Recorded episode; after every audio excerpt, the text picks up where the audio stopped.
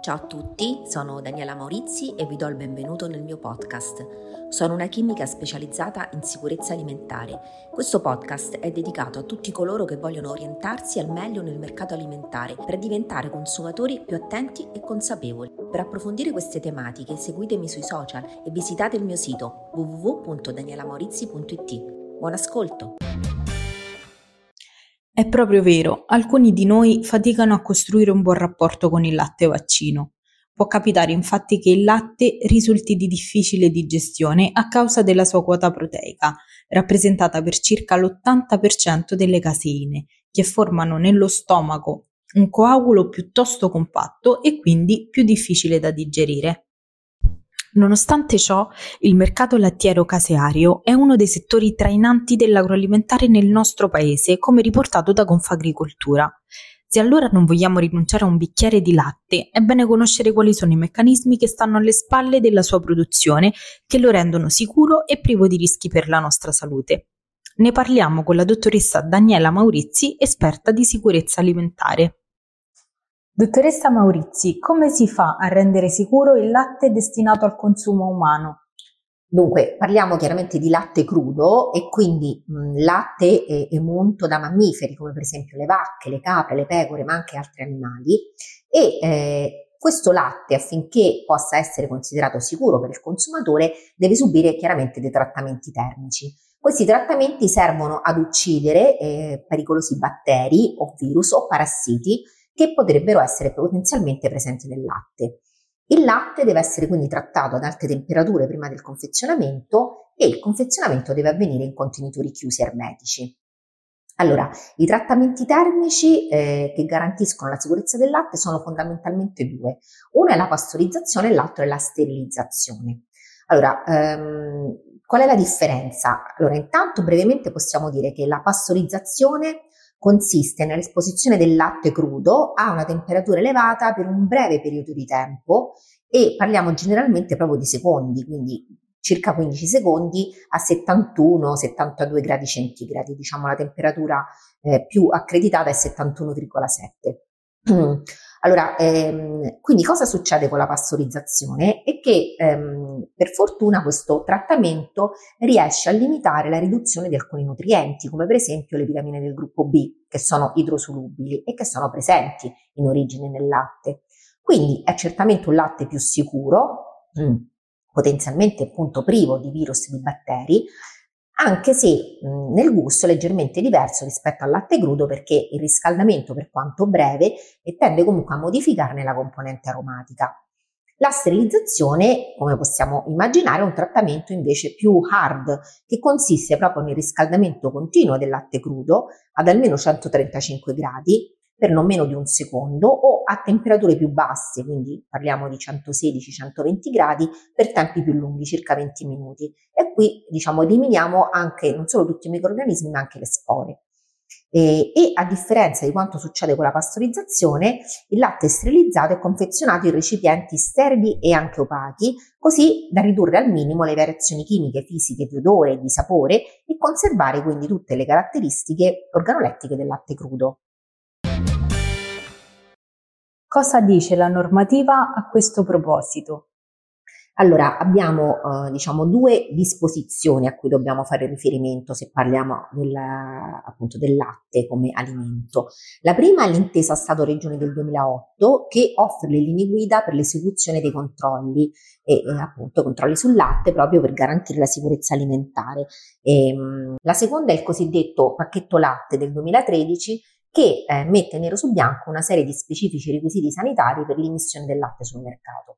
Allora, ehm, stando a quello previsto dalla normativa, tutte le aziende che iniziano l'attività di produzione di latte crudo destinato al consumo umano devono essere registrate dove? Presso i dipartimenti di prevenzione veterinari che appunto effettuano i controlli e eh, questi, questi, dipartimenti mh, mm, diciamo, afferiscono alle AS locali, quindi l'AS locale garantisce una corretta esecuzione dei controlli. Mm. E quindi rispetto ai trattamenti di pastorizzazione e sterilizzazione, la normativa invece è molto, appunto, è molto chiara. Eh, allora, intanto per la pastorizzazione ci sono almeno 5 tipi di latte pastorizzato. eh, l'avete, l'avete, visti sempre, eh, diciamo così, al, al, supermercato, il latte fresco pastorizzato di alta qualità, se no il latte fresco semplicemente pastorizzato, il latte pastorizzato microfiltrato, latte pastorizzato e poi c'è anche un latte pastorizzato a temperatura elevata e ESL, e cioè estesa durata di conservazione, che è appunto dall'inglese Extended Shelf Life. Quindi quando leggete questa sigla sappiate che è, è diciamo così, un latte trattato proprio per durare di più. Allora, ehm, e la normativa definisce ciascuno di questi in modo molto limpido. Per esempio, il latte fresco pastorizzato di alta qualità, che è indicato già dal decreto ministeriale 185 del 1991, può definirsi tale solo se contiene almeno il 15,5% di sieroproteine non denaturate, e cioè non danneggiate dal calore.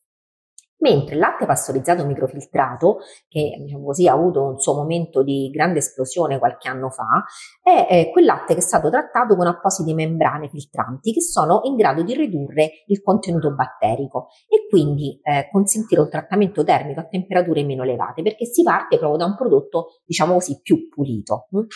Eh, un discorso diverso invece ehm, lo merita il latte pastorizzato a temperatura elevata, appunto quello che vi dicevo prima, ESL, che subisce un riscaldamento che va dagli 80 fino addirittura ai 135 gradi, però per un, temp- un tempo molto breve. E eh, al termine del trattamento il latte è conservato in recipienti sterili e questo eh, consente al latte, quindi pensiamo appunto al latte che è proprio eh, diciamo così l'alimento principe che piace ai batteri, in questo modo può eh, durare fino a 25-30 giorni. Ok, quindi questo qui era il latte pastorizzato. Quando parliamo invece di sterilizzato, hm, abbiamo due categorie, il latte sterilizzato a lunga conservazione o il latte UHT a lunga conservazione. E qual è la differenza? Se la sterilizzazione è eseguita in contenitori chiusi per circa 20 minuti a 116-120 gradi, si parla di latte sterilizzato. Invece, se il latte è riscaldato a 131 fino a 150 gradi centigradi per 1-5 secondi, mh, hm, mediante contatto diretto o indiretto, quindi con scambiatori di calore, con vapore acqueo, e poi confezionato in, chiaramente in contenitori sterili, in caso si ottiene il latte sterilizzato UHT. E UHT, sempre dall'inglese, vuol dire eh, ultra high temperature, cioè temperature molto alte. Per questi due tipi appunto di latte i tempi di conservazione sono molto grandi, sono molto ampi, sono circa 6 mesi per il latte sterilizzato e dai 3 ai 6 mesi per il latte UHT. Qual è l'opzione migliore fra latte pastorizzato e latte sterilizzato? Allora, mm, non c'è un'opzione migliore, nel senso, la scelta dipende spesso da questioni di comodità, ad esempio non dover essere obbligati a fare la spesa tutti i giorni, quindi conosco persone che hanno il latte fresco, eh, pastorizzato nel frigorifero e poi magari un paio di confezioni di latte UHT nella credenza, in modo che quel giorno in cui uno, diciamo così, finisce la scorta di latte fresco ha comunque del latte UHT all'interno eh, della, del, del, della propria cucina, della propria casa, senza uscire per andare a comprarlo. E anche una questione di gusto, cioè eh, i cultori del latte magari sentono che il latte sterilizzato è un pochino diverso, no? come sapore, c'è cioè un po' un sentore di cotto, chiamiamolo così.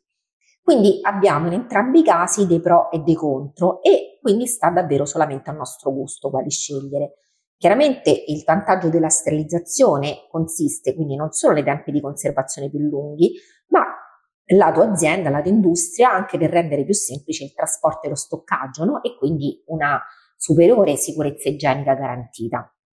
D'altro canto, per esempio, le elevate temperature cui è sottoposto il latte nella sterilizzazione rispetto alla pastorizzazione hanno, eh, diciamo così, vanno a carico delle, del, del, contenuto di vitamine, soprattutto delle vitamine B1 e B2 e scusate, B1 e B12 e dell'acido folico. Ehm, Invece il latte UHT, che appunto abbiamo visto come i tempi di trattamento sono molto brevi, subisce una riduzione accettabile di sostanze nutritive, soprattutto quando l'alimentazione nel suo complesso è varia ed equilibrata. E, ehm, e, quindi diciamo che l'atto HT potrebbe essere buona, un buon compromesso, come vi dicevo, di tenerlo magari in credenza per scorte eh, dell'ultimo momento. E, e, quindi dal punto di vista però della sicurezza alimentare non esiste un'opzione migliore, eh, perché entrambi i trattamenti sono finalizzati a fornire al consumatore un prodotto che sia privo di qualsivoglia tipo di germe o di batteri.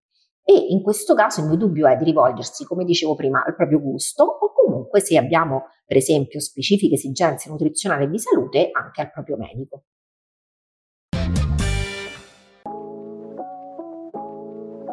Grazie a tutti per aver ascoltato anche questa puntata della sicurezza alimentare a portata d'orecchio e ci sentiamo il prossimo martedì con questo argomento. Chiariamoci le idee. L'acqua del rubinetto fa bene a noi e all'ambiente. Grazie, ciao!